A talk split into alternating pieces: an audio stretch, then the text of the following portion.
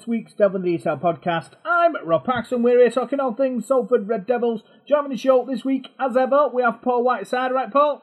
Hey, Rob. How's your week been, mate? Yeah, okay, okay, not too bad, not too bad. Busy as usual, and uh, looking forward to uh, to weekend, mate. Still in uh, pre-fight uh, training mode for the next the last few weeks. Oh yeah, yeah. I got my my fights coming up on twenty first of March. Yeah, so I'm I'm training whenever I can, mate. Ticking over, ticking over. I don't like to give up, give too much away, but I'm doing all right. I've, I've, curbed my training down. I'm not as I'm going to go twice this week. Was going to go yesterday, but I just didn't feel right. You know, and you think can't really be bothered going. You know what I mean? Yeah. So I think to myself, you better just go into the gym when you really feel like you, you want to, rather than. But you you do it different to me. You train at like night time, don't you? Yeah. Yeah, I, I, I can I can only train like at first thing in the morning. Uh, that's when my train is always like eight o'clock in the morning, half seven in the morning, or weekends and that. I don't really, never, I've never really done anything at night time. Not for a long time. I used to train at night time, but mostly in the mornings now for me. Yeah. Yeah, yeah. I don't, I've never been able to train after work really because uh, I'm always a bit tired. So uh, best time for me is in the morning or at weekend. I'm the other, I'm the other way, me, Paul. Like, put my son to bed about half ten at night, and then go and do a couple of hours, and then come home. A lot of people say, "Oh yeah, how do you do it that that time of night? Do struggle to sleep?" I don't really. Just have some, you know, just have my tea and then go to bed about one. So it kind of works for me at the moment. You know what I mean? But yeah, all the all the fun of the fair, trying to get fit. Um, I'm in, I'm in bed pretty early, me to be honest, mate. It's not it's not many nights when I'm usually fast asleep for about half nine, ten o'clock. So especially in the week, you know, we're working and that. So I think it tends to be like that this time of year, doesn't it? Winter time, it's all bed and work. innit? I was saying that to me next door, one of my neighbours the other day. You just sort of say hi to him in the morning, then you go to work in the dark, and then come home in the dark, say hi to him at night time. Yeah.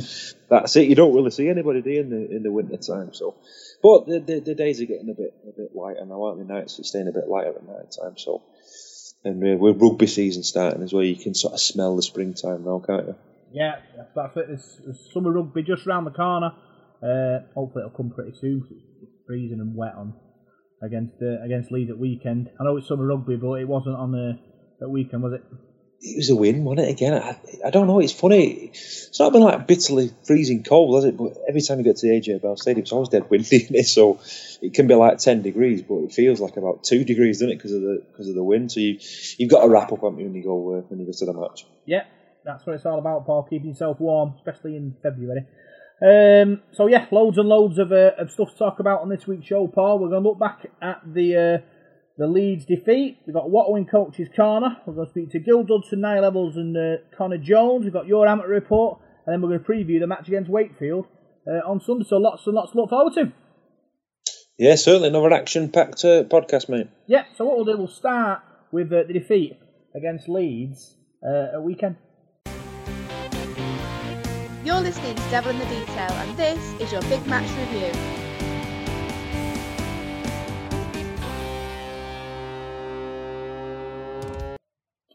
So, Salford Devils were defeated at home to Leeds Rhinos. It finished Salford 8, Leeds 22, Paul. Um, kind of a nip and tuck kind of game. Pretty close, but Ian Watson wasn't quite happy with the referee decisions, was he? Which swung it Leeds' way.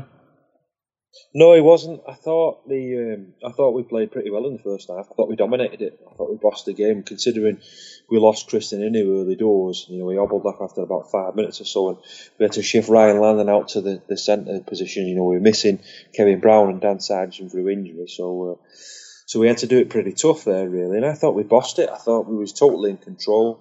And we scored two good tries. Know, the, the Lolohea try particularly was a, was a good one there, scoring against his former club, and he was absolutely delighted, wasn't he, getting over. Niall Evalds as well scored a really good try and a nice move.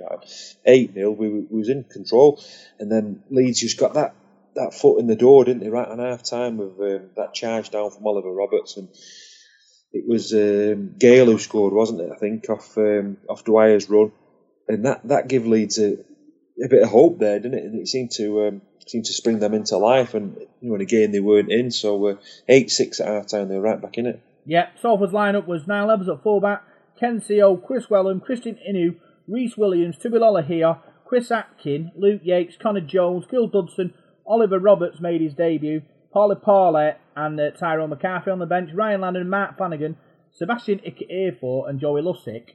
Uh, like you said, Salford uh, took the lead. Great try by uh, Niall Evalds, going ghosting through a gap to score. Extended our lead, didn't we? Uh, with a try from uh, Tui Lolohea. 8 0 up, Paul. Uh, always rosy in the in the Salford Garden. Um, but at that point, like you said, Leeds kind of got a bit of a foothold in the game. Just for half time, like you said, that Oliver Roberts uh, charge down. What what did you make of that? Obviously, Ian Watson wasn't very happy about it. He thought that Roberts didn't play at it. Uh, but what was your what was your thought on it? I thought he did. Um, I've I've not seen it. I've only saw it live on the day, and I thought he put his hands up. I must admit. So um, if you put your hands up, the referee's going to think it's a charge down, isn't he? So out of all the contentious decisions, that I thought that was a, charge down. So um, I know what will what will disagree. He might have seen it again, but I thought it was, and you know, it's, it's, it's, it's one of those, isn't it? It was it was poor defence. Really. They cut us apart there, and um, you know, even if it is a charge down, you've got to defend, haven't you? And we got caught asleep there. You know, Brad Dwyer's pretty nippy. He went through, and then Gale finished off. Oh, so that's that's a try we we shouldn't have conceded. We, we clocked off there, a bit of a defensive clock off right on half time, and you know you can't do that against a, against side like Leeds. We've got some good players, of pace in the team, and they made us pay there. Yeah, 15 years, Paul. I've been waiting for this. Obviously, we've watched all for a long time, haven't we? And you know, back in the old days when I was in the shed, I was like one sort of the most one-eyed soul fan you're ever going to meet, sort of in the in the early sort of 2000s, and I'd always want to watch the game back and, and look at these big decisions which swung games to see whether the referee got it right or got it wrong. Even when I started commentating, which was like 2005, 2006, never really got the chance to kind of like get the disc and have a look at it before I gave it to the club because obviously you have to give the club to do what they need to do with it, right? So thanks, thanks to Red Devils TV, now I can sit back and watch the game again and we can look at incidents like these and think, was it right or was it wrong? The Roberts, the Roberts one, like you said, I think it was a, a reflex action. He doesn't play at the ball. He does. He doesn't do it intentionally, but because obviously the ball's kicked at him, it's a reflex action to turn away, and his hand was yeah. up in the air, and it, it does Yeah. hit him. It does hit him on the hand, I think, from what I see on the Red Devils TV. So he does play at it, even though it's a reflex action. It's it is it is what it is, if you know what I mean. And obviously, it's still the try still has a lot to be you know a lot to do to score from that point, but it gives Leeds that extra ball, doesn't it? In in that extra couple of seconds leading up to to our time, um, and they make they take full advantage of it, don't they? Yeah, yeah, I don't think you can blame the referee for that one because all happens so fast, doesn't it? And I mean, he's only human, so you know, if, if a player puts his arms in the air and you know, you're going to think it's a charge down, aren't you? So that to me, that wasn't one of the, the contentious decisions for me. I thought it was poor defending to let Leeds score, and as I said before, we, we were bossing it. Leeds didn't look in it at the start of the game. I think they knocked on on the first three sets of six. They looked really disjointed. And um, I was thinking, well, blimey, we look quite comfortable here at eight points. I was a bit wary because we missed both the conversions to the, to the tries, but um, no, eight nil, we looked comfortable, and then obviously that try changed it for me. It, it put them back into it. But we started the second half really well. We kicked a 40-20 from Joey Lussick. Made a mistake from that, and then I think the set after that he put another big booming kick in, and um, I think we're going to mention it now, aren't we? The Niall Evalds Yeah. situation where I thought he was tackled in the air. and know Watto did, and Leeds scored from that. And that to me, it took all the momentum out of Salford, and our head seemed to drop after that. You know, the, the players were arguing with the referee. They seemed, you know, incensed with the decision, and we never recovered from it. Yeah, the, the Evalds one, um, he, he is taken in the air for me, but obviously what what it is, you, you put the bomb up, and then Niall Evalds, like every good fullback, he jumps up and he uses his legs as a shield, doesn't it, for the for the you know for people running up to tackle him. But the problem is the Leeds sort of defenders don't get to him quick enough. So he he he, he thinks they're going to get to him quicker, and he, and he instead of like he doesn't sort of let his legs sort of straighten out to hit the ground. He's still waiting for the contact, if that makes sense. So the Leeds players hit him when he would be lower down than he would have been if he stood up, if that makes sense. So he's in the air, but it and it is he is he is tackled in the air technically because obviously Niall Evalds isn't going to stand up in that situation. He's going to get creamed, isn't he? So every natural instinct from a rugby league player at that point, he, he holds his legs high to, to block the block the charge. So he he is taken in the air. It has to be said, but I can see why the referee didn't give it because he's looking at Evalds thinking he's, he's trying to milk a penalty here. That's that's what the referee thought. I think, in my opinion, from after watching it again. Um, well, I think if the referee does think that, I think he's very naive because i- if your your Niall Evalds going up for that, I mean, he had to be brave there, Evalds. He had two players running at him. I'm not sure who one of them was, but I know one of them was Luke Gale. And they were absolutely steaming at him there, and that was a really brave take. That I thought, you know, he's, he's as brave as they come, Niall Evalds, Yeah. and you could see that. And it's like Watto said, you know, ten times out of ten, the game's on Sky. He's refereed totally different. They, they always give a penalty. They always err with caution with the fullback. Even if he wasn't tackled in there, the fullback normally gets the benefit of the doubt, don't, don't they? And it, it just seemed a really mug decision for me. That it was mm. it was clear. I mean, I wasn't on it. I was sat in the stand, so I'm miles away from the referee. Was right on that. So it's one of those, isn't it? If he missed it, he missed it. But it was frustrating because Leeds scored from it, and I think I know all the Salford players were, were miffed by the decision, weren't they? And I think we took our eye off the ball there as well, and, and probably that might be us to blame for that. I mean, you've got to you've got to soak it up and take the decision. You can't sort of have a, have a, have a tantrum about it. But I think we did a bit there, didn't we? And Yeah. I think we lost our concentration. And you know, Briscoe, I think it was Briscoe who scored in the corner, and you know, Lee's got in front for the first time in the game. Then. Yeah, obviously, you know, just that particular instant, what a kick by Louis to get it to get it to where it was, and what a catch by Evalds in in, take, in yeah. traffic as well. You know what I mean? It was a, wonderful take, even though he get, did get you know forced back behind his line, and he should Playing really well now, Evalds. Yeah. Playing really well. I think I think he was probably one of our best players again. He's he's he's been outstanding this season so far. I mean, you can't say he's had a poor game. Every game he played, he's he's looked he's looked brilliant. To be honest, his defence has been good. He's took all the high balls. He's, he's linking in well in, with the attack as well. He's he started off this season where where he left off last season. Yeah, you- you're right there, Paul. Um, so obviously, like you said, uh, Briscoe goes over in the corner, and then um, Alej- uh, goes under the posts for Leeds. But I think in the build-up to that try, right, Cuthbertson um, loses the loses the ball in contact, right, and at the time the South players went spare because he, he they thought that he'd, he'd, he'd, he'd knocked it on. But obviously, watching it back on the Red Devils TV, you've got Pauli Pauli on trying to clamp the ball, and you've got Joey Lussick on his other side trying to grab him. And what Cuthbertson does, he switches his hands, he moves the ball from his left hand to his right hand, and he spills the ball.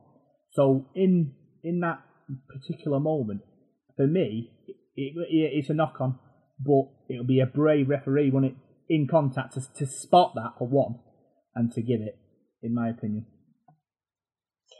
Uh, yeah, I suppose you're right. Um, It is because obviously we, we, we I, we, I watched it back two and three and four times, freeze you know freezing the you know like the frame and having a look and that. But he sees it in one in one take, Yeah. and he's Yeah. and he's moving. Remember, he's not stood still in this situation. It, it, it's moments like this where the Australian refereeing system, where they have two on the field, one looks at the play of the ball, one looks at the line. If that's in Australia, that's given as a knock on because he's Mhm. looking at the play of the ball and he can see the fact that Cuthbertson tries to switch the ball from one hand to the other. And the and the, the worst thing about it, you wouldn't want to play poker with Cuthbertson because he doesn't reach for the ball. The ball just falls to the ground and he just sort of drops on it. It's not like he, he drops it and then because some players they have like a reflex action where they try and grab it, don't they? And he, he just lets it fall to the ground. That kind of helps his case in this situation because it looks like it's been ripped out when it hasn't. So I thought we were terribly unluck- unlucky there. It has to be said. Um, but then obviously Leeds go off the back of that and score, which which is a bit of a killer, really. I think there's poor defending though for that like Ledski's try. It was very similar to the try that um, Singleton scored for Toronto against us a few weeks ago. I mean, he just steamrolled through there, and you've got to be better than that. You know, you're playing in Super League, you, you've got to make them tackles. But just going back to the knock-ons and that, I think what frustrates supporters the most is the inconsistency. Um, if you're going to call knock-ons for loose carries, you've either got to call them all the time, or you've got to call a penalty, haven't you? And to me, it's pot luck. You know, as a supporter in the stand, you're like, wow, what's he going to give now, the referee? And it, you don't know. Sometimes they'll give the knock on and sometimes they give the penalty. If it, if it was 100% every time that we are going to give, you'd be able to understand it a bit more, but I don't know. It just seems. Um, a lot It seems, it seems, it seems strange. There's some strange decisions. I mean, there's like the one uh, a bit later on. I think Gil Dudson got penalised for was it Richie Myler at the, Yeah. at the uh, half back there? Did Leeds kick a penalty from that? Well, I think what happened was Dudson's at the play the ball, right, and Yep. he attacks the ball. You know, like to, to try and sort of knock, pat the ball down as he passes it. Yep. But then the referee gives it as a knock on against Dudson rather than a knock on against Myler. Well, he gave a penalty. He gave it as offside, didn't he? Yeah. Well, But then how can he be offside when he's on the line? You can't go any further back than the try line, can you? it's, a, it's a weird one. Then Ian Watson, in his interview, which we'll put on in a minute, he talks about the other end of the field. Lussick gets done for a knock on at the, for the same offence, and Yeah. from the from the Red Devils TV, it's exactly the same. Uh, That's what I'm saying about consistency, Rob. That's what I mean. Supporters wouldn't mind if the if the referees were, were doing it both ways, but but they don't. To me, it's um, it's like the video ref. Some sometimes you you're looking at this and it's like, what are they going to do now? It's like they pull pull it out of an hat, don't they? And you know, um, eeny meeny miny mo sort of thing. And it's like, you know, you've got to be consistent each time, hasn't it? So. Yeah, it's. Um, I know what I was absolutely fuming when I spoke to him. He was. Um, I've never seen him like that before. I didn't go to the press conference. I was, I was speaking to Joe Crabtree, the media manager, while um, Trevor Hunt was interviewing Watto.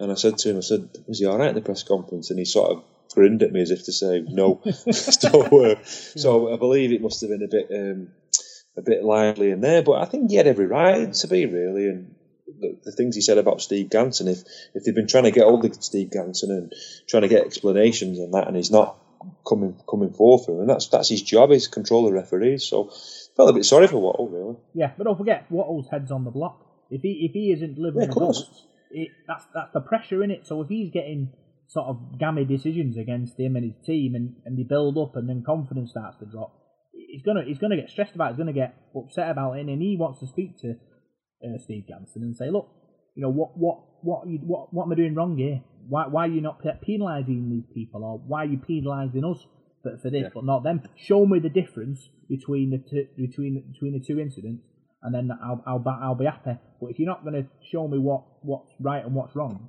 how can I coach my players to do that? That's right. Well, it was the same the week before against Huddersfield. I mean, I'm not going to talk about the Kevin Brown incident because that that's gone. But the, the penalty at the end of the game, which decided the game Mm. from uh, Mr. Child, it was it was a really soft one. I mean, if you're going to let a decision like that decide a game, which which you shouldn't do, that that shouldn't have been a penalty. You know, it's ten apiece. It's a critical game, and you give a real soft penalty like like the way he did, and I, I don't agree with that. And um, I thought it was really harshly done too. There, I thought I thought Sunday, um, Saturday against Leeds, we- there's two games there against Huddersfield and Leeds where could have won them both really, um, and it's really frustrating for us now. But I can I understand where Watto's coming from, and if he wants clarity and, and you want the, the referees and the, the boss of the referees to you know, tell you the interpretations and, and, and get in touch with, they're not going to bother. That's uh, that's that's a poor show from from Ganson. So uh, hopefully he'll, he'll get in touch with Watto and we can we can sort things out because we don't want any more frustrating defeats. Really, I mean that's that's two home games we've lost now, and you know two home games where we, we, we probably should have won the game. Yeah. So at that point, we're chasing the game, Paul. Um, we have kind of an extended period of pressure on their line, don't we? Yep. Comes to nothing. Lot of buff, lot of puff, but not. No one's blowing any houses down at that point. Silly offload by I think it was Lannon. Leeds break away, and Walker scores in the corner to kill the game. You call it a coach killer moments like that, don't they? Where Yeah. building pressure. Rugby league, it's all about building pressure on your opponent's line. If you can't score, get a repeat set. And Salford, the pressure was building on Leeds at that point, and it just felt like we just hit the hit the panic button too early in that in that period in that period of play for me. Yeah, um, I think we was we was what was it eight eight or ten points behind by this this point, weren't we? Uh, what was the score then? Twenty two. Was it 18 Yeah. 8 then? Um, so we, it wasn't long to go either, was there? So you got to force the pass then, haven't you? And you know, there's a there's a time to offload it. I think to me, the Ryan Lannon just chucked the ball anywhere. And then it was a bit of a silly offload, really. And Leeds go down the other end and, and, and kill the game off, don't they? But uh, I thought our attack, particularly in the second half, was very predictable. Um, I was frustrated on, on Saturday because I don't think Leeds are that good. I mean, all due respect to them, they, they, they got the result, they've got some good players, but I don't think they played that well. And I think they were there for the taking, and that's the most disappointing thing for me. Um, I don't want to sound like I'm a, a Leeds hater, but I don't think they're going to get to the grand final. I don't think they're going to win any trophies this season. They're a workmanlike side, and I know they've been through this sort of transition period, but I thought they were there for the taking, and you know, some some poor decisions, some some poor decisions from the referees, some poor decisions from our players as well, some poor options, some poor last tackle plays, and the game's got away from us really. But yeah, that that that last try was a coach kill. It's one of those really that you know we're a bit desperate and a daft offload, and you know it's a good night be in. Yeah, I think it's about building the pressure and keeping that, you know, keeping it ticking. And like you said, we we, we just weren't able to stay in the arm wrestle long enough for, to make Leeds start to sweat. Really, just not that that particular moment. I meant throughout the second half, we'd, we'd have a good set and then we'd have a bang average set, and you know we, we weren't able to sort of build any sort of big pressure on Leeds. Um, watching back, and that's what I, that's how I felt about it. Um, but like you said, Leeds are, are a you know a decent side. They're not brilliant. They have got some good players in it, and they are in a transition period, uh, like we are really, Paul. Um, but we'll have to wait. We'll have to take it on the chin, won't we, and uh, sort of move on from it, and hopefully be better next week. Yeah, it's like I said during the radio last night. It's uh, fish and chip paper now, in it, Rob? There's no point keep going on about that game's gone. It's like the Huddersfield game. I saw people still going on about the, the Kevin Brown thing, and you've just got to move on from it now. It's gone, and I'm sure what a one the lads have, and it's a big game this week now against Wakefield. So, uh, so you've got to learn those mistakes, and yeah, I suppose we are in a transition period. We've got a lot of um, new players, haven't we, and uh, new systems, and, and, don't forget, I said before, we lost Inu early doors. We lost uh, Luke Yates in that game as well, uh, failed his head assessment. So he was doing it tough there with with only two substitutes, and that's that's difficult that against a, a decent side like Leeds. So. Um, so yeah, we, we, don't forget we had Captain Mossop missing and Kevin Brown missing, Dan Sarginson missing. So you've, you've got five decent players there who, who were out with the side on uh, on, on Saturday. So um, so yeah, it's, it's all doom and gloom. We uh, we weren't hammered in the game. We were just frustrating really more than anything. Yeah, talking about the boys, I spoke to Gil Dudson, Niall Evalds, and Connor Jones after the game, uh, and this is what I had to say.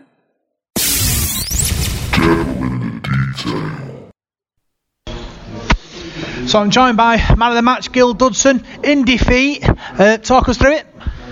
Uh, yeah, um, started well. Had a few issues then with the the interchange. Um, you know, we went away from the game plan a bit as well. Um, when the Leeds got back in the game at the death of the first half, they scored a try in the sticks.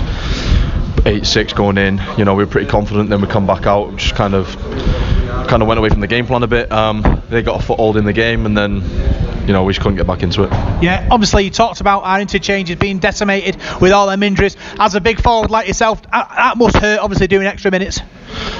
Yeah, um, yeah, it's tough in it, but it's one of them. You just got to get on with it. You got to get your head down and get through the work. You know, and just do your best for the team. Yeah, got Wakefield next week. Obviously a week to have a look at it, see where where, where it went wrong, uh, and fix it up.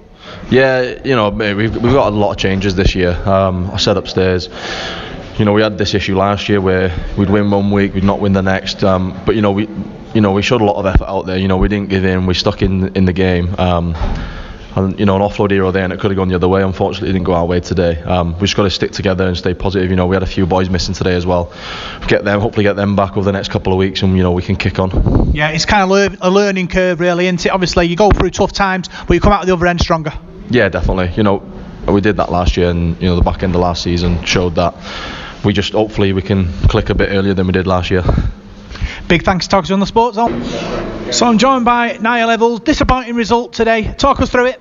Yeah, you know, tough conditions out there, wasn't it, for, for both sides. Um, I just thought they probably handled it a bit better. Um, first half was pretty even, and you know, we, we just clocked off that last minute. You can't can't do that with, with Dwyer on pitch. He's a, he's a smart hooker, so yeah, it's just little things that are costing us at the minute. The second half weren't good enough. Um, but you know, there's always next week. Um, but um, yeah, no, tough, tough day today. Um, but yeah, we go again. Yeah, a lot of injuries as well. Our back sort of substitutes decimated a bit. Must be hard on the field having that lack of interchange.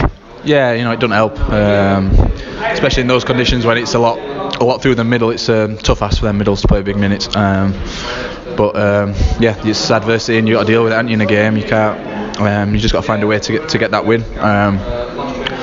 But yeah, um, you know, real tough game. Credit to Leeds. Um, they just they just played the conditions better than us. It was simple as that, really. Um, played behind played behind the kicking game, um, and just just ground us down. But on the plus side, you got over the line. Lovely try that. Yeah, it's you know it's something we worked worked on using using Pauli and then um, using him as a decoy. Um, we just in that second half we didn't use him enough. We didn't get to his right right points to, to put those players on. Um, it's probably looked a bit clunky in attack that second half, and you know we, we just weren't getting to the right points to to do what we needed to do and what we'd practice in training. So it's you know there's definitely areas to, to improve on. Um, but yeah, yeah, tough day. We, we're Wakefield next week. Uh, obviously, a week to work on it and, and bounce back against them.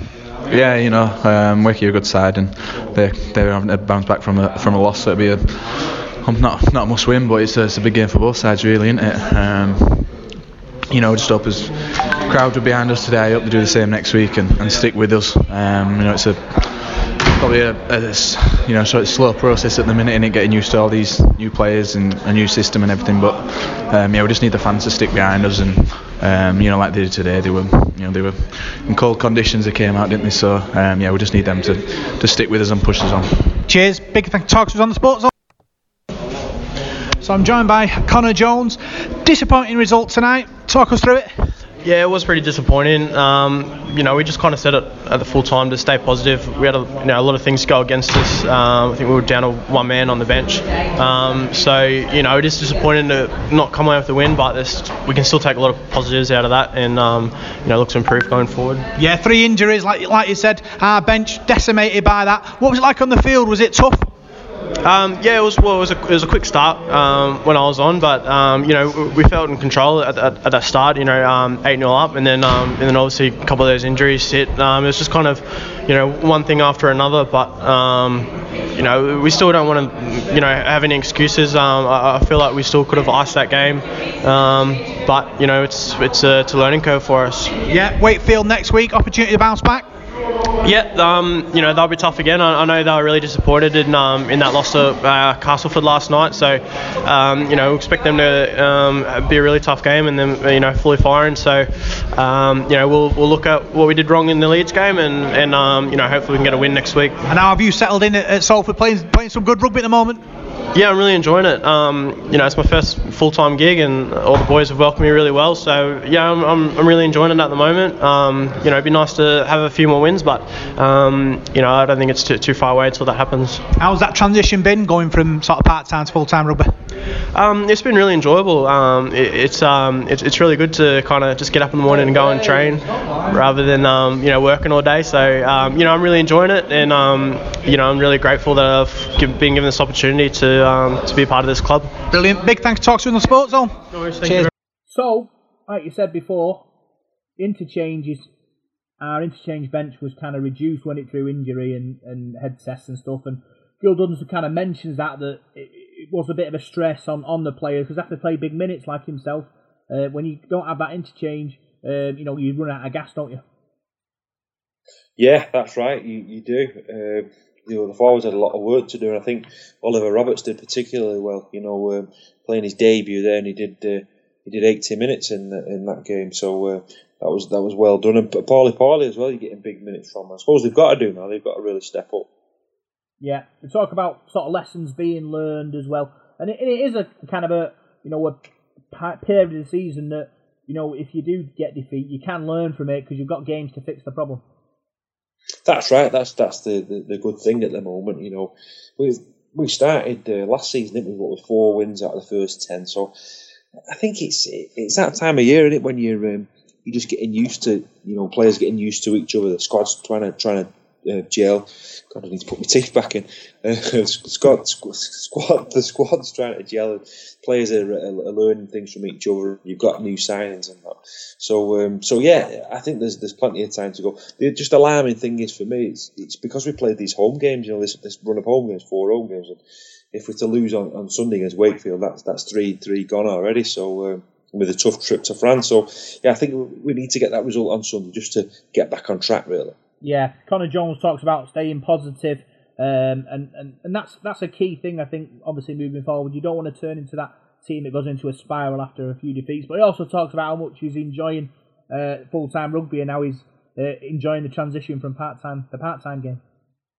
Yeah, and I think he's done really well. You know, it, it does take a lot to adapt sometimes, doesn't it?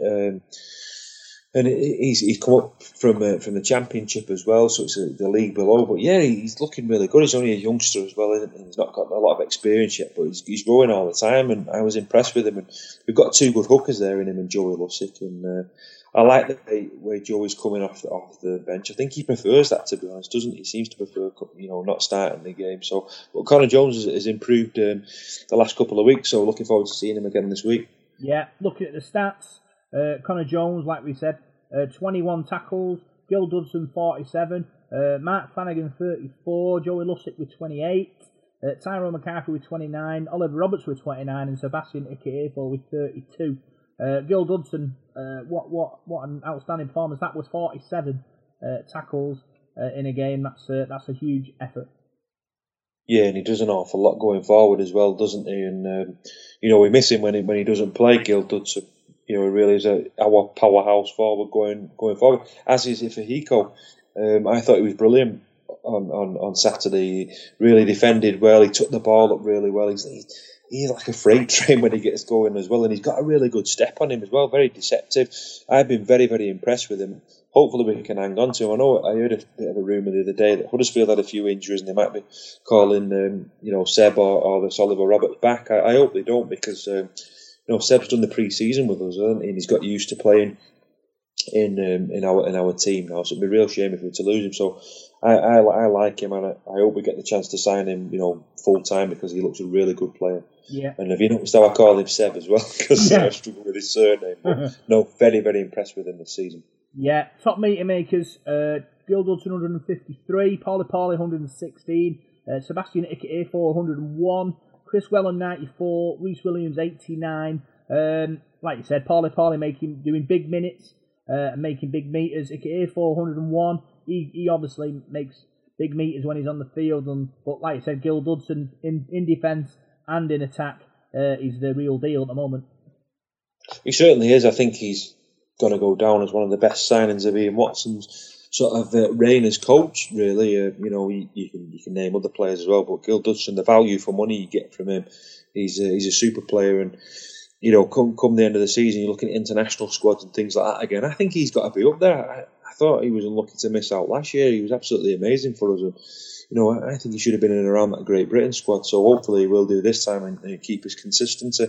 One player that should uh, deserves a good mention as well is Rhys Williams. I thought. I mean, the work that he does is absolutely outstanding. He comes in field, you know, looking for work as well. He's not just hanging about on the wing. He comes in. He's a real hard worker and uh, you know takes the ball in and um, you know does a lot of that unsung work. I mean, Derrell Olpherts used to do a lot like that last season. You know, returning the ball and going back in, and, and, and I think we've got another guy in, in Rhys Williams who's doing that. So I'm very very impressed with him. Yeah, Williams, Welham, you know, they, they do take the hard carries up the pitch, don't they? And like we said, well, Yeah. Welham's got that big fend as well, that which which creates tries if he if he hits them right. And you know, he, he's a he's an all round good player, Kris Welham, as well as Rhys Williams, and, and they're the kind of players that, that you need in your team uh, to take you to that next level. Kris Welham's got the best handoff in Super League, hasn't he? You don't see a lot of players, you know, doing the, the old fashioned handoff anymore, but you know, Kris does, and he's, um, you know, we look at the side. I was looking at him on, on, on Saturday, and he's not the biggest bloke, is he?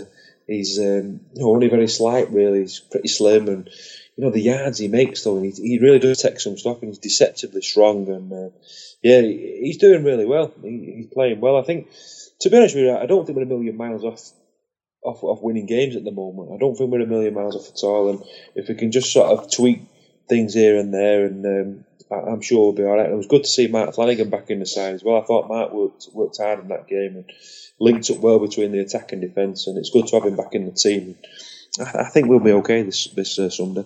Yeah, uh, you spoke to uh, Ian Watson uh, after the defeat, uh, and this is what he had to say.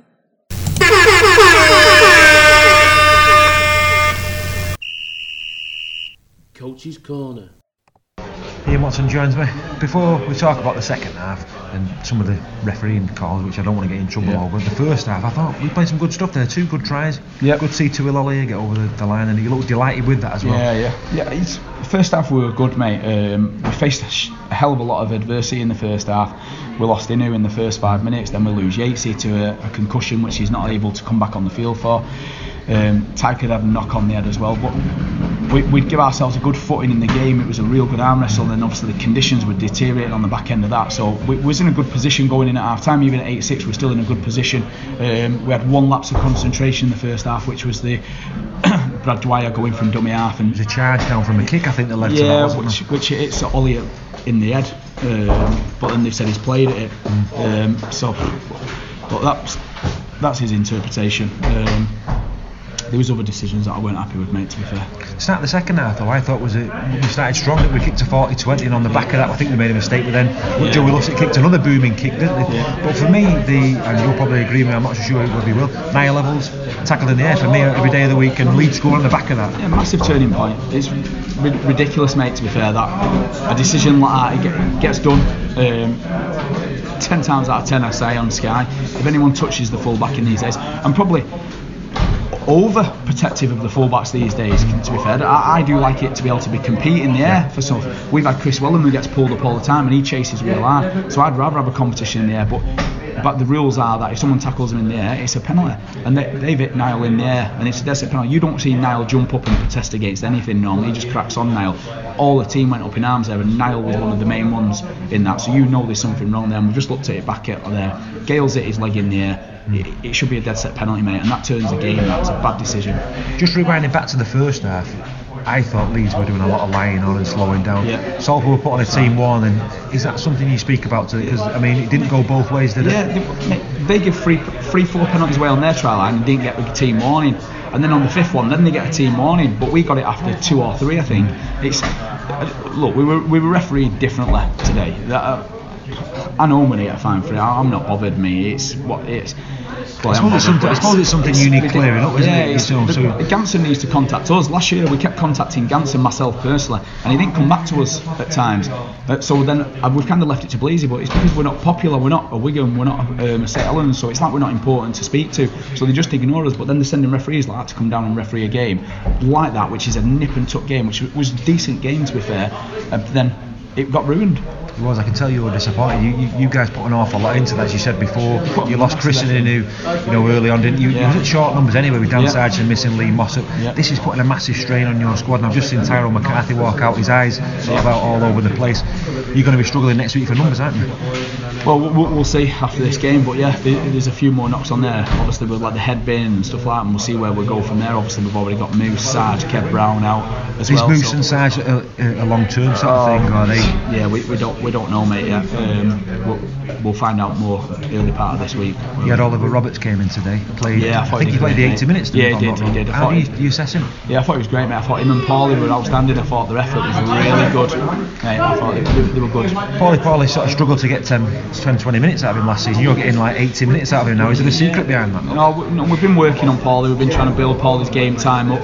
Um, we did it with Benny Murdoch when he came over here as well. So we've had a look at a few things with with Pauli where we can kind of save him energy, or then where he needs to really front load his energy.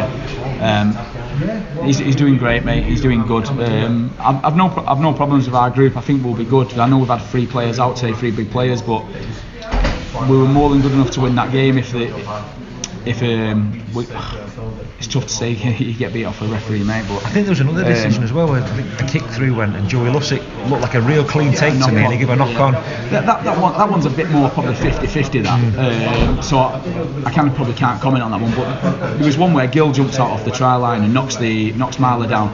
It's a knock on all day long. He gives a penalty to Leeds. We go up the other end of the field, Hurrell's offside at marker, jumps on top of Joey. Joey knocks on. Apparently it's their scrum. It, there's just no consistency in it from there. So it, it, ruined the game for me, mate. I'd have liked to have seen the game. I I said it last week about being decided by the players and not by officials. And, and again, that's that's come down to big decisions at big times in big games there. And people are held accountable when you're a player and you're a coach. You're held accountable for that.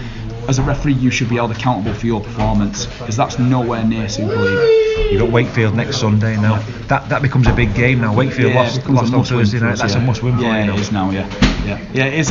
Um, look, you, you're always looking to try, kind of build, and we're trying to build foundations. We, it was sim- very similar to last year in the way that we're trying to build foundations, and um, so we're successful at kind of your back end of the season because it I kind of learned, like I said, it's not about how you start now, it's kind of how you finish. And so it's about making sure you look after the players. And if they are a bit 50 50, there's no point in risking them at this early stage of the season. But at the same time, you need to get wins. That's what we're here for. We need to get wins. So next week becomes a really important game for us. I think going back to last season, we won four out of the first ten, so Right. and, and still got to a, to a grand Yeah. final. But when the fixtures came out, did you find it strange that you was like clusters of home games? I think they play like five home games. Does Yeah. that frustrate you as a coach? Would you rather play home and away? Yeah, it's a, bit, it's a bit weird, but to be fair, it gives you a good opportunity to kind of play at home. But I know we didn't start well last year at home as Yeah. well. It, it took us a bit of a while to get. But again, we were a new team. We were trying to build into processes. Um, some of the players we had a new spine last year. Again, this year we've got a new spine. Obviously, the disruption of Kev getting sent off doesn't help. But, um, but yeah, the- the team will be good. This team will be good, mate, going forward. I've no doubts about that at all. I don't want to mention any more about the Kevin Brown or any referees. so I don't want to get you in any more trouble because you won't have any, any money left. So, uh, Yeah. but thanks very much for speaking to Ian. I'll see you next week, mate. Cheers, Bob. So Ian Watson, quite rightly raging uh, after the after the, the uh, refereeing decisions that we, we suffered. Um, he says that the first half was good though, uh, but he, but like we said, the injuries mounted up, and you know we ran out of bodies in the end. Yeah, well, he's right. He's bang on. Um, the first half was good, you know, apart from that clock off. You know, the like, well, it was on the hoot, wasn't it, really, in the last minute? So, so yeah, he's right.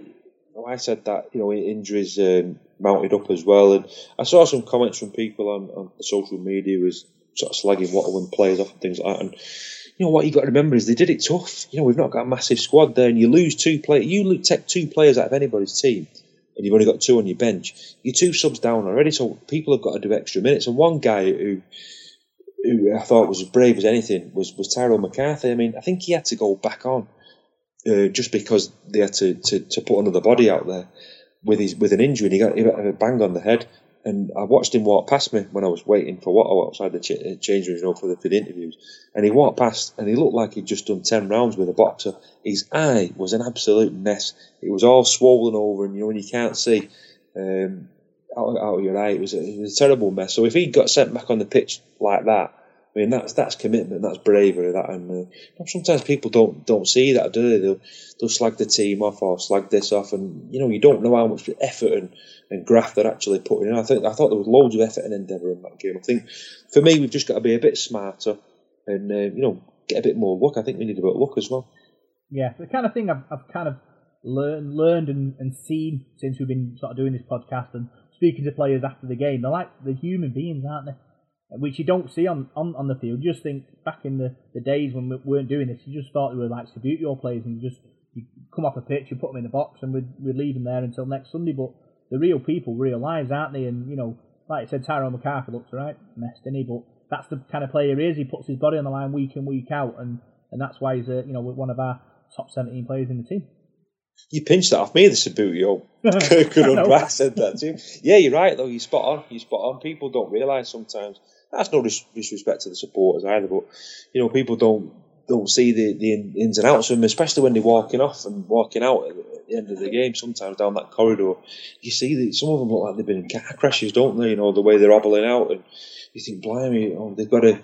You know, be back in tomorrow for, for training, and then they, they're doing. I know they don't have jobs and that, and it's a it's a good life being a rugby league player, but they do put an awful lot into it as well, don't they? So, uh, and and like we said before, without you know two players down last week, it was it was a big effort really against a you know a big physical you know lead side. So, yeah, I wasn't too downhearted on on Saturday. Disappointed maybe, but not too downhearted. Yeah, if you're playing a podcast bingo, Subbuteo players is, is well out there. Not many people have got that so far.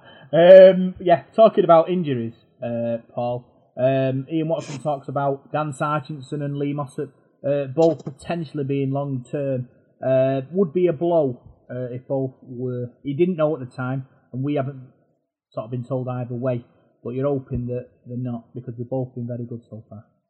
Did anybody ask that question at the uh, weekly press conference in the week? Because I have not listened to that yet. No. I couldn't make it because I was working, but nobody asked about that. No, no, they didn't. But yeah, it'd be interesting. Hopefully, what I will be able to tell us on Sunday, I'll, I'll, if I can remember, I'll ask him about Sargent and Mossop because uh, I know when I mentioned it to him on that interview there, he, he, he, didn't sort of seem very positive about that. He didn't sort of say, "Oh yeah, they'll be back next week." He didn't seem to know, did he? So that that's a concern for me, that because they're two big players for, us, especially Lee Mossop, our captain, and Dan Sargent, who's probably been one of the eye-catching players of the of the early rounds. And that's that's a blow for us. That and uh, you know, obviously we might hand a chance for an opportunity to somebody else, but that, that is a bit of a blow. So what we need to keep our eye on. Mm.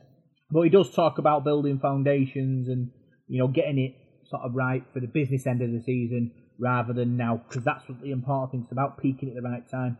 Uh, and he kind of knows that, uh, you know, from last year's exploits.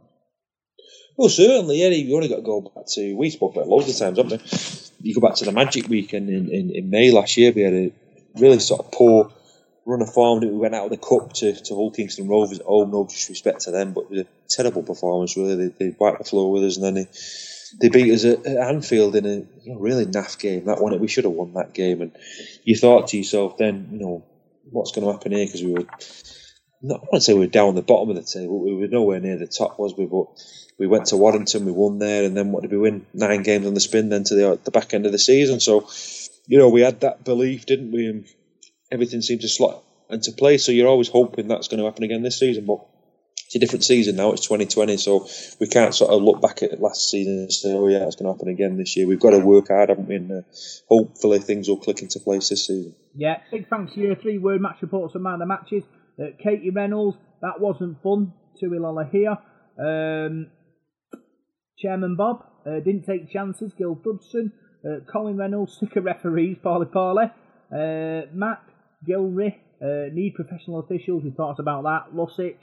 Uh, Paul Foster, still early doors. Uh, Sebastian Ikahihifo, uh, Colin Wilson, uh, officials are a joke. Pauli Pauli, Adam Arbery, well said Watto. A lot of people backing Watto's um, opinions and views on the on the current state of the uh, officials. Louise McCarthy, absolutely shocking officials. Lussick, John Waite, lacking creativity again. Dudson. Obviously, Kevin Brown's first game suspended, Paul. First chance for Atkin and Tui Lolohea to kind of connect. Um, like you said, it, it didn't quite click, um, but both players are very good, and hopefully they'll they'll find that understanding uh, in the games to come. I think, I think John's, John's bang on though with what he said. said. We did, we did lack creativity. creativity. Um, we, I, I, said it before. We, we was predictable. I thought on the last tackle play, lead read us a lot because we had quite a lot of ball, particularly in that first half, and you know perhaps we should have been a bit more in front than what we were. Uh, I know Chris Atkin; it was his first game for us, uh, you know, in the in the Super League, and it was, well, it was his competitive debut, wasn't it? You know, he played the friendlies, but that was his first, you know, uh, competitive match for us. So. Um, he's going to take him time, isn't it, to, to slot in? I, th- I thought he did okay. Um, I thought Tui Lolohea sometimes I think he just needs to, to take the line on a bit more. He did for his try. He ran at the line and, and he, showed a lot of strength to score. I thought he just perhaps needs to do that a bit more, be a bit more consistent. I think with Tui sometimes does he lack a bit of confidence? I don't know. Does, does the team lack a bit of confidence? I think we do at the moment. I think I'm not saying we feel sorry for ourselves, but when you've lost a couple of games, you start to, to doubt and you know things aren't going and you know not everything's coming off for you. So perhaps there is a bit of um, what's the word I'm looking for? Yeah, a bit, a bit of doubt there at the moment. Perhaps we just need that, that bit of confidence. That sometimes that comes from a win, doesn't it? You, you get yourself a scruffy win, and then um, confidence starts flowing, and you build it from there. So, yeah, I was a bit concerned about the attack. You know, we only scored eight points. We only scored ten the week before um, against Huddersfield, didn't we? So uh, the attack is a bit of a concern at the moment. Where does confidence come from? Where does it go, Paul? That's what. That's another one off the, the bingo chart. Yeah, have game management as well. That was uh, there's another one. House. um, other other people. Paul D ruined by uh, referee Pauli Pauli. Now Tony Armanti went a bit mad. To be fair, um, injuries killing us. Uh, ref shafted us. Can't fault effort. Watto spot on. Pauli fitness improving. And Robert's good debut in his man of the match was uh, Welham. So he's, uh, he's, he's, he's, uh, he's got a lot of to fit him fit like a story in there in uh, in in three words is pretty impressive, really. Yeah, well done. Who's that? Tony. Tony Amante, it was. Yeah, he's right. His, his, his, points are good. Yeah, he's he's right. I think Pauli Pauli. Uh, I agree with that one. He, he's getting fitter. I mean, when he first came, he was looking to get ten minutes out of him, and now he's he's playing eighty minutes. And I think he still needs to, to work on certain things in his game. Um, his defence isn't the greatest at the moment, but he's, getting there, and he's to me he just needs to be running out a bit wider out. We seem to be using him as a bit of a battering ram on, on, on Saturday against Wakefield, uh, against Leeds, sorry, and uh, we need to get him charging on that ball out wide, a bit like Ben Murdoch used to do. I mean, he's a similar sort of size, isn't he, Paul? He's probably bigger than than Ben. So if we can get him charging out wide down those those channels out wide there with your three quarter, he's going to take an awful lot of stopping. You know, he'll do a lot of damage as we saw last season. He scored a couple of tries for us last year. So yeah, his fitness is getting better, and we're getting good minutes out of him. So. Uh, so yeah, and Oliver Roberts, I'm very pleased with what I saw of him. You know, he's, he's a youngster. It's his, his debut. He's coming on loan, so it's going to take him a bit of time to, to, to adjust and settle in. But he's a he's a very promising player, big lad as well. Yeah, something to to obviously build on there. Obviously, like you said, Pauli Pauli, you know, doing some big minutes and making some big hits, and you know, Oliver Roberts' first game.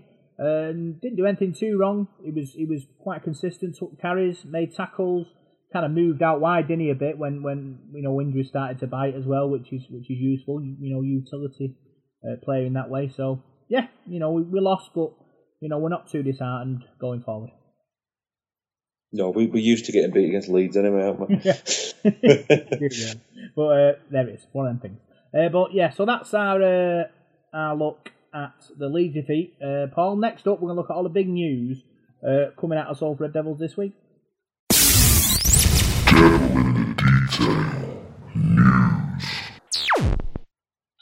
So, big news coming out of the Salford Devils this week, Paul. Uh, game changes. Uh, Huddersfield away is now Thursday, the 23rd of April. Uh, switched to then. Um, and Leeds away is now Sunday, the 3rd of May. Uh, a 3 pm kickoff. Suppose both away games could have been worse, could have been at home. Yeah, yeah. So the Huddersfield game's gone from the Sunday to the Thursday. That's been brought forward, is it? I presume that's Yeah. for television, is it? Maybe. And the Leeds game, yeah, Leeds was Friday, wasn't it? So that's gone to a Sunday. So that probably suit a lot of people, won't it? You know, Leeds is quite a difficult place to get to on a, on a Friday night down the M62. It's my dad's birthday, that the third of May as well, so he'll be be chuffed with that. A win at Headingley on his birthday. Yeah. So uh, yeah, yeah, I'm glad the club's got that out. You know, sooner rather than later because uh, you know people have to plan shifts at work and things like that, don't they? But uh, yeah, I'm hoping we can. Uh, I'm hoping that's not affected too many people. Yeah. Uh, talking about away games, Catalan next week, Paul, uh, with the coronavirus spreading across Europe.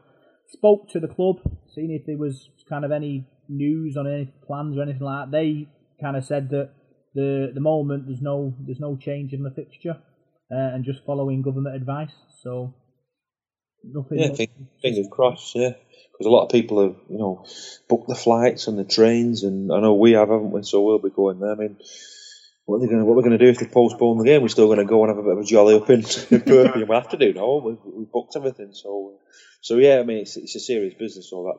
That I don't really know a lot about it, but it's um, you know some people have, have died from it, haven't they? So it's a serious business. So hopefully they get it under control, and um, you know uh, everyone's uh, okay. Yeah.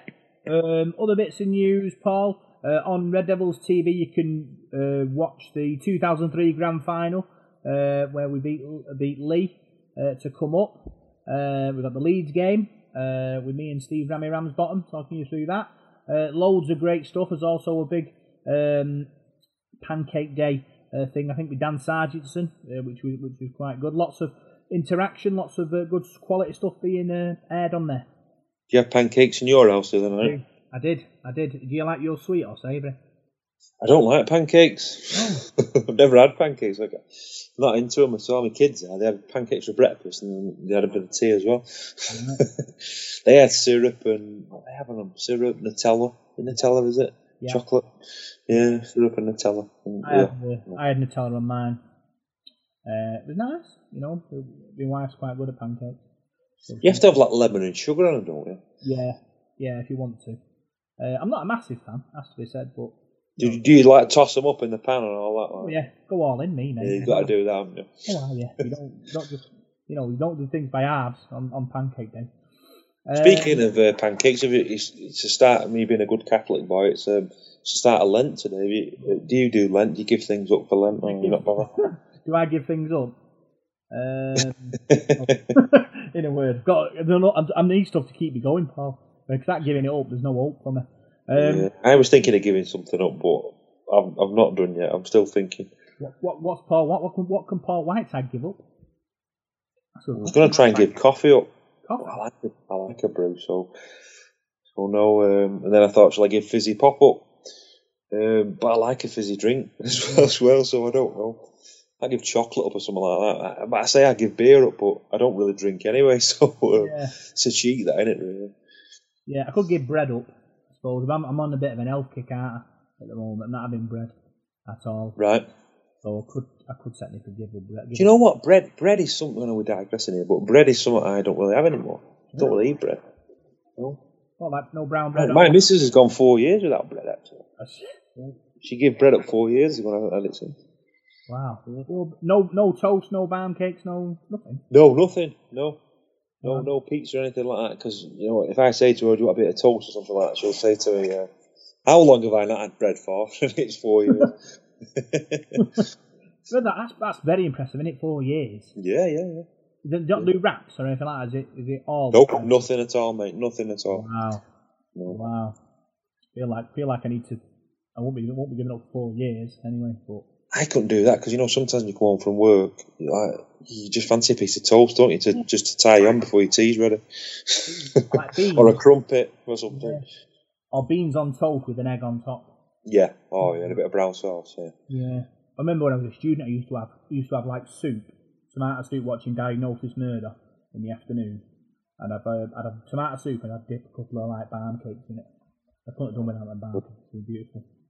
Um, The, the rock and roll lifestyle, isn't it? yeah. Uh, Diagnosis murder. Yeah. Oh, yeah, it was good. Diagnosis Murder. Um, and what else was there? Um, Hetty Wainthropp Investigates. Oh, that's good, that. I like that. Yeah.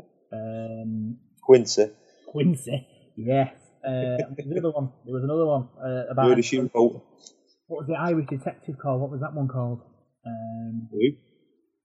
I don't know. The Irish Yeah, detective. Yeah, was like an Irish detective with a nun. Uh, Hmm. that's gonna come, it'll come to me. Anyone, anyone out there know what I'm talking about? An Irish detective. I used to watch Columbo. No. He wasn't Irish. No, it was like a, it was it was like um like an Irish detective, and the nuns kind of helped him uh, sort of uh, you know find the killers. And it's gone. Mm, Must have been at work that day. I wasn't. um, so we'll digress. More stuff. We'll talk over the Devil's News, eh, Paul? What do you reckon? yeah, Uh, better add. yeah.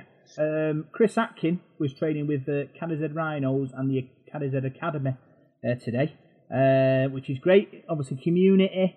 Um, you know, going into community with these kids need heroes, don't they? And him going down and passing on advice uh, is is the way to do that.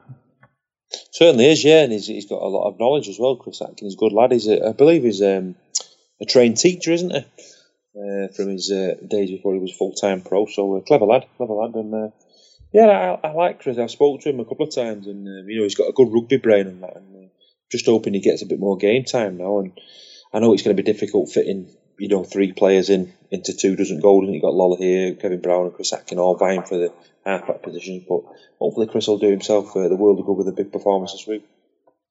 Yeah.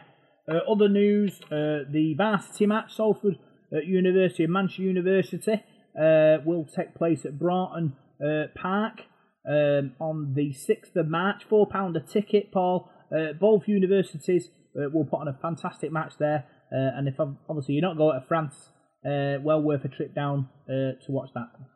Yeah, it certainly is, and there's been some cracking games, hasn't there, over the last couple of years between the two universities. And uh, yeah, I'm sure if you're not, like you said, if you're not going to, to, to watch the, the game against Catalan Dragons, that's going to be the next best thing, really, isn't it? Some some local rugby league, so that sounds sounds good. Other bits of news, Paul. Um, Motown and Soul Night uh, on Friday, 28th of February Bluebell. Uh, £10. Uh, food and a DJ and games included. That's going to be a fantastic night. Um, put on by the Supporters Trust. Uh, Yeah, It's going to be exciting. yeah, it certainly is. I believe it's is it raising funds for the reserve team and the, the supporters trust and everybody involved in that. The reserve team fundraisers are doing a great job, aren't they, with the their auctions and, and things like that online and, um, and and all these bits of things as well, quiz nights and think there's a few of them coming up re- soon as well. But that that sounds really good. This uh, this Motown night. I'm going. I can't go on Friday night. I'm going to um, the Rochdale Hornets Ex Players Association Sportsman Dinner. I went last year, and um, I, I know one of the a couple of the old players there, and uh, I've got a, a going. I'm going to that and taking my dad this time. So there's quite a few old ex Salford players going as well. So uh, that's that's going to be my night on Friday night. So. Uh, so yeah, gutted because I would have liked to have gone to that, but I'm sure that'll be a great night, and it's a nice pub that as well, the, the Blue Bell in Monton. So if you can get down there, you know you'll enjoy it. Yeah, but don't forget you can sign up to the Supporters Trust. Uh, Ten pound, uh, fantastic value help, helps uh, the uh, you know generate funds for, for, for them, and it can add an extra five pound to uh, help fund the reserves as well. Fantastic job the Supporters Trust is doing, uh, you know, helping the club out. Yeah, it certainly is, certainly is, and um, you know, it's what it's what's needed, isn't it? You know, to keep this reserve team going, and it's it's a, it's not cheap either, is it? You know, I think it's what forty grand they're trying to raise out to to, fund the team over the course of the uh, the season. I'm pretty sure they've raised nearly thirteen grand already, so that's absolutely superb. It's only February, and to raise that amount of money up to now is a you know really fantastic achievement. So congratulations to everybody involved in it, and uh, you know the reserve team fundraisers and like I said the auctions they're doing online. People are working their socks off out there selling. You know James with his with his auction site, he's selling all sorts. Even if you go on there, so uh, so well done to him. You're doing a great job. Yeah, uh, the Red Devils, the RD1 supporters bus will be running as well um, for the game. Uh, you can book online or you can pay on the bus. Um, lots of pickups, Paul, around in and around the city. Um, it's going to be exciting. Uh, obviously, we need you know supporters who, who can't get to the game. Gives them an opportunity to jump on the bus and uh, go and watch the match. He does, he does, and he, he, I believe it's pretty full. It's pretty full now. People are, uh, are really taking it up this the opportunity, and like you said, it's it's exciting as well. You know, going to the, the match and, and a bit of a camaraderie and a bit of a sing song on the bus and that. So, uh, so yeah, if you can get on that, get on that on the, this Sunday. Yeah. Uh, also, we've got the Walk of Hope. Uh, it's on the 11th of April. It's a sponsored walk uh, from the Willows to the AJ Bell and then to the Halliwell Jones Stadium. It's on behalf of the St Ann's Hospice and the MND Association. Um, you know, you need to contact James Hodgkinson uh, if you want to get involved in that. It sounds like it's going to be a fantastic, uh, you know, walk that and raising charity for two great charities, uh, raising money, sorry, for two great charities.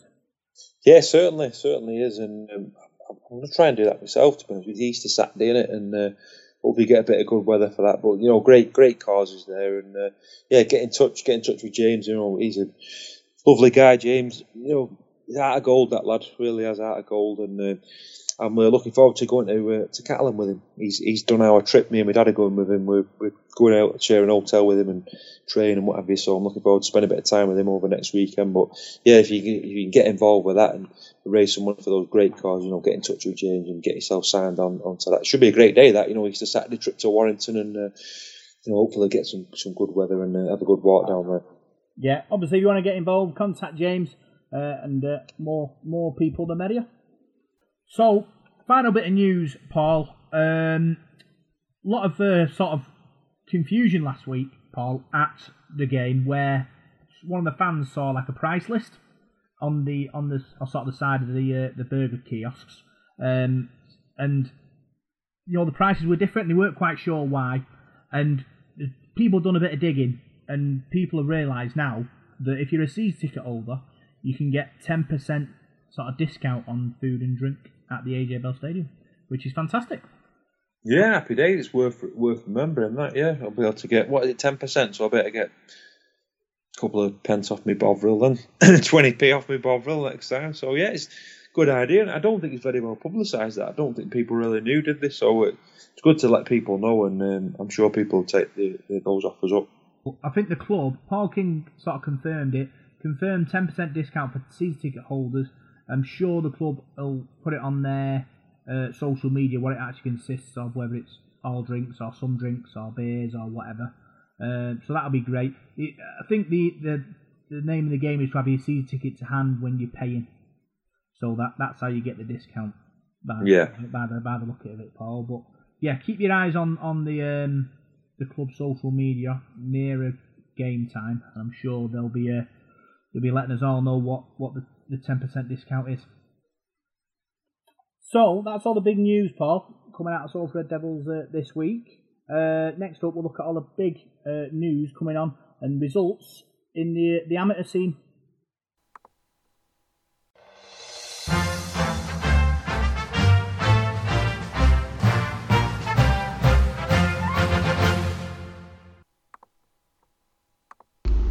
Right, well, here is this week's Devil in the Detail amateur report. It's starting to get a bit more busy now as the uh, amateur sides are kicking off their season. We'll start off with um, the National Conference League.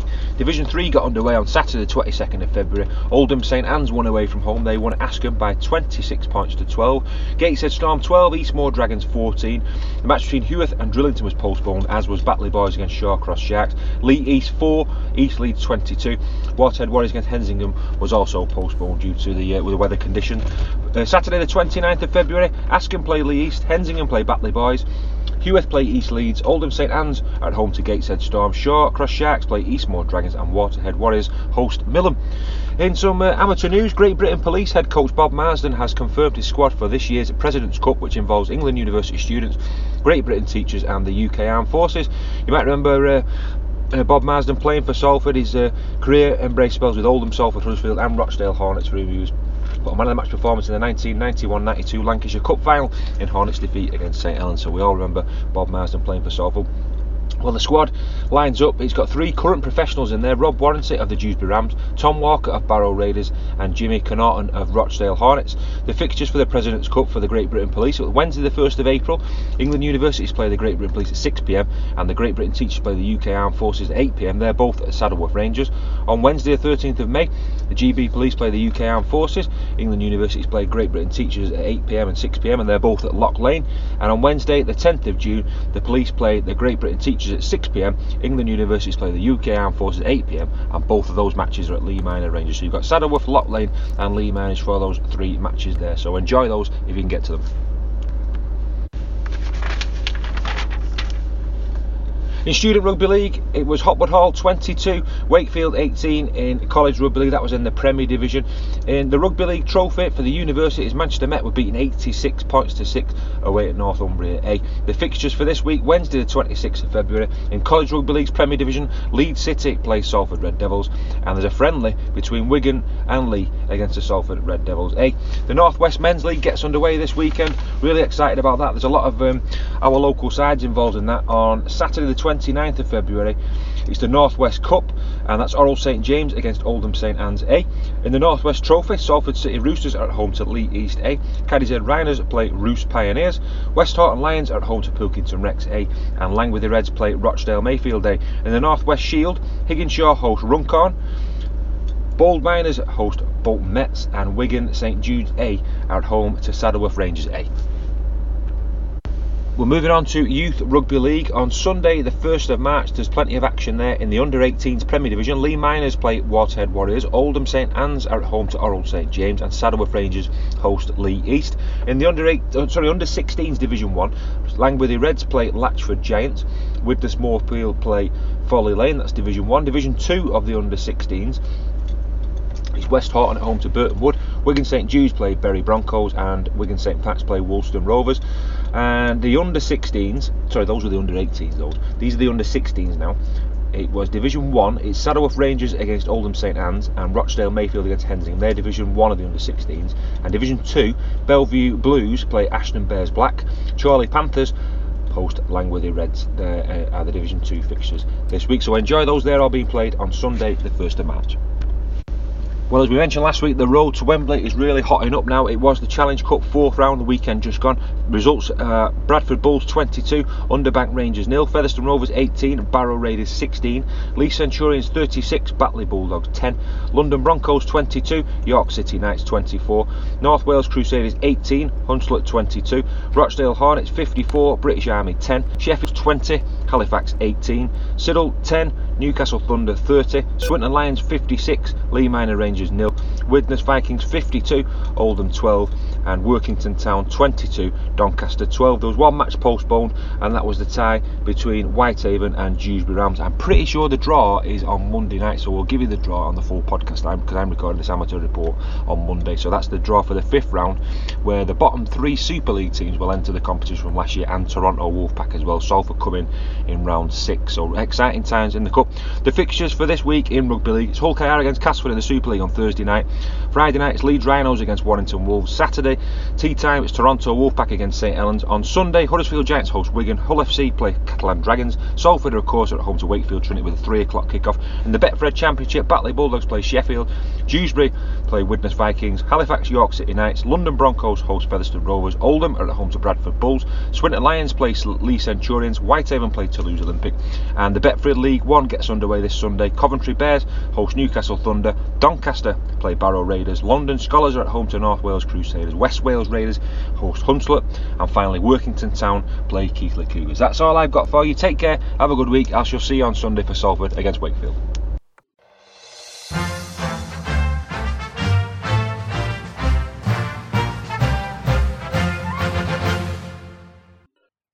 So that was your amateur report, Paul. Uh, and what we'll do now, we'll look forward to the Wakefield game uh, on Sunday. It's time for the Devil of the Details Big Match Preview.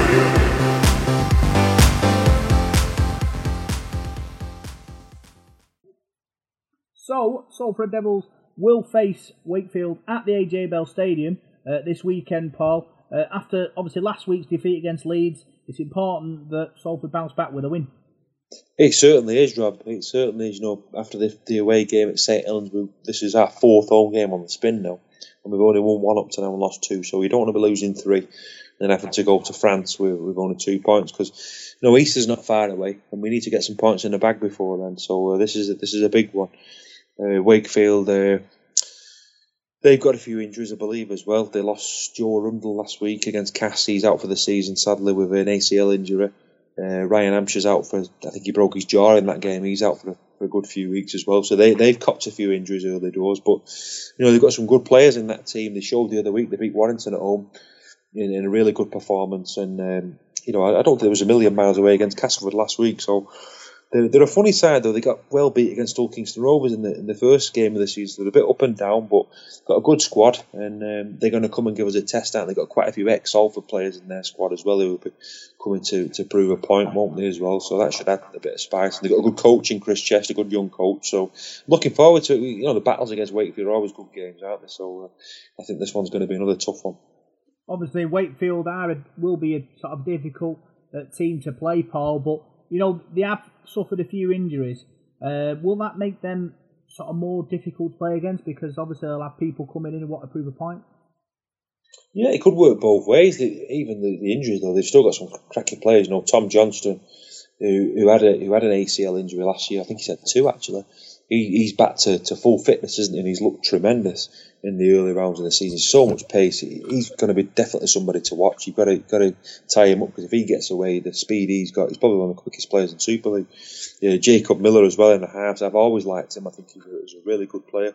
Got some good young players as well. Some some tough forwards. So. Uh, so yeah, they, have got a decent sized squad, haven't they? They've probably got a bigger squad than we have. So um, even with the, their injuries there, they've got players who are going to come in. I think Danny Brough's out, isn't it, for a while? So he'll, he'll be a miss for them because uh, you know he's a, a, linchpin, isn't he? A very experienced player. But no, I, I think they'll be they're tough to beat. Like I said, they, they had a good win against Warrington, and um, you know they, they they're no mugs, are they? They they always give you a tough game. You know, I've put in the preview. They've been in Super League now what for 20 years, I think 1999 when they got promoted. They've never been back down. They've had an awful lot of um, relegation battles and, and, quite a few playoff appearances as well. And they're a club, you know, that punch above the weight really. I think you know for the for the size of them and the salary cap that they spend, they're probably similar to us, aren't they? They're not like a, they don't get the biggest crowds in the world, but they're always there or thereabouts, and they're always really difficult to beat. You've only got to look at our away record at Wakefield; we can never win there. So um, we've got a bit bet, better record at, at, the AJ Bell Stadium, so I think it'll be a tough test. Though they'll be they'll be coming to this game and,